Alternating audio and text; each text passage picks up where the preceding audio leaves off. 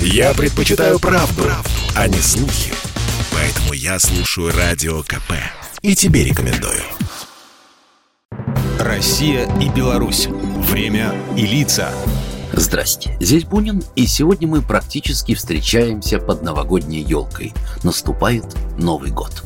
В Беларуси это один из самых долгожданных праздников. Дети любят его за предвкушение сказки и волшебства, а взрослые за возможность начать жизнь с чистого листа. Но и те, и другие ждут подарки от самых близких и родных. В целом традиции празднования Нового года в Беларуси и России практически не отличаются, но все же есть и свои нюансы, корни которых в глубоком прошлом. В древности предки белорусов различали только два времени года – лето, когда тепло, все растет, и зима, которую нужно как-то пережить. Самые наблюдательные следили за звездами и вычисляли день весеннего равноденствия, после которого день становился длиннее, а погода теплее. Вот его и стали праздновать, обходя дворы соседей с пожеланиями добра и счастья.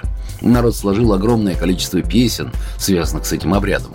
Однако христианская церковь была против языческих праздников. После некоторых колебаний празднование Нового года перенесли на три месяца раньше и связали с Рождеством. Народ, пусть нехотя, но согласился. Обряды перенесли тоже на зиму, и они стали называться колядами. Кстати, языческие ритуалы угадываются и по сей день. Колядовщики надевают маски козы, медведей и других животных, выворачивают дедовы тулупы наизнанку, чтобы сбить с толку и отпугнуть нечисть. В таком виде они гуляют по деревенским дворам и поют колядные песни. Женитьба Терешки – еще одна новогодняя забава, а раньше она должна была служить прямой целью – поближе подружить сельскую молодежь, дать возможность старикам оценить достоинство женихов и невест.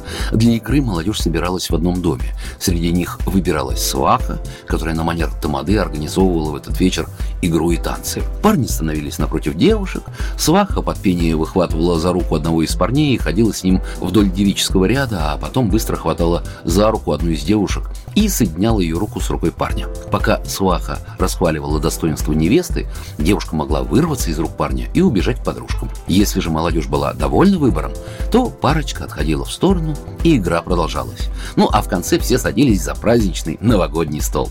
Белорусы свято придерживаются древней приметы. Что будешь делать, о чем думать, как себя чувствовать в магическое время перехода от старого года к новому, так пройдет и весь год. Поэтому стараются веселиться, устраивать игры, дарить подарки белорусского Деда Мороза, Святый Миколая, ждут под Новый год в каждом доме, и добрый волшебник всегда приходит с этими дарами. Яркая смесь старых обрядов и новых веяний позволяет новогодним торжествам превращаться в замысловатую сказку, у которой всегда будет хороший конец, обещающий удачу, богатство и счастье. Программа произведена по заказу телерадиовещательной организации Союзного государства. Россия и Беларусь. Время и лица.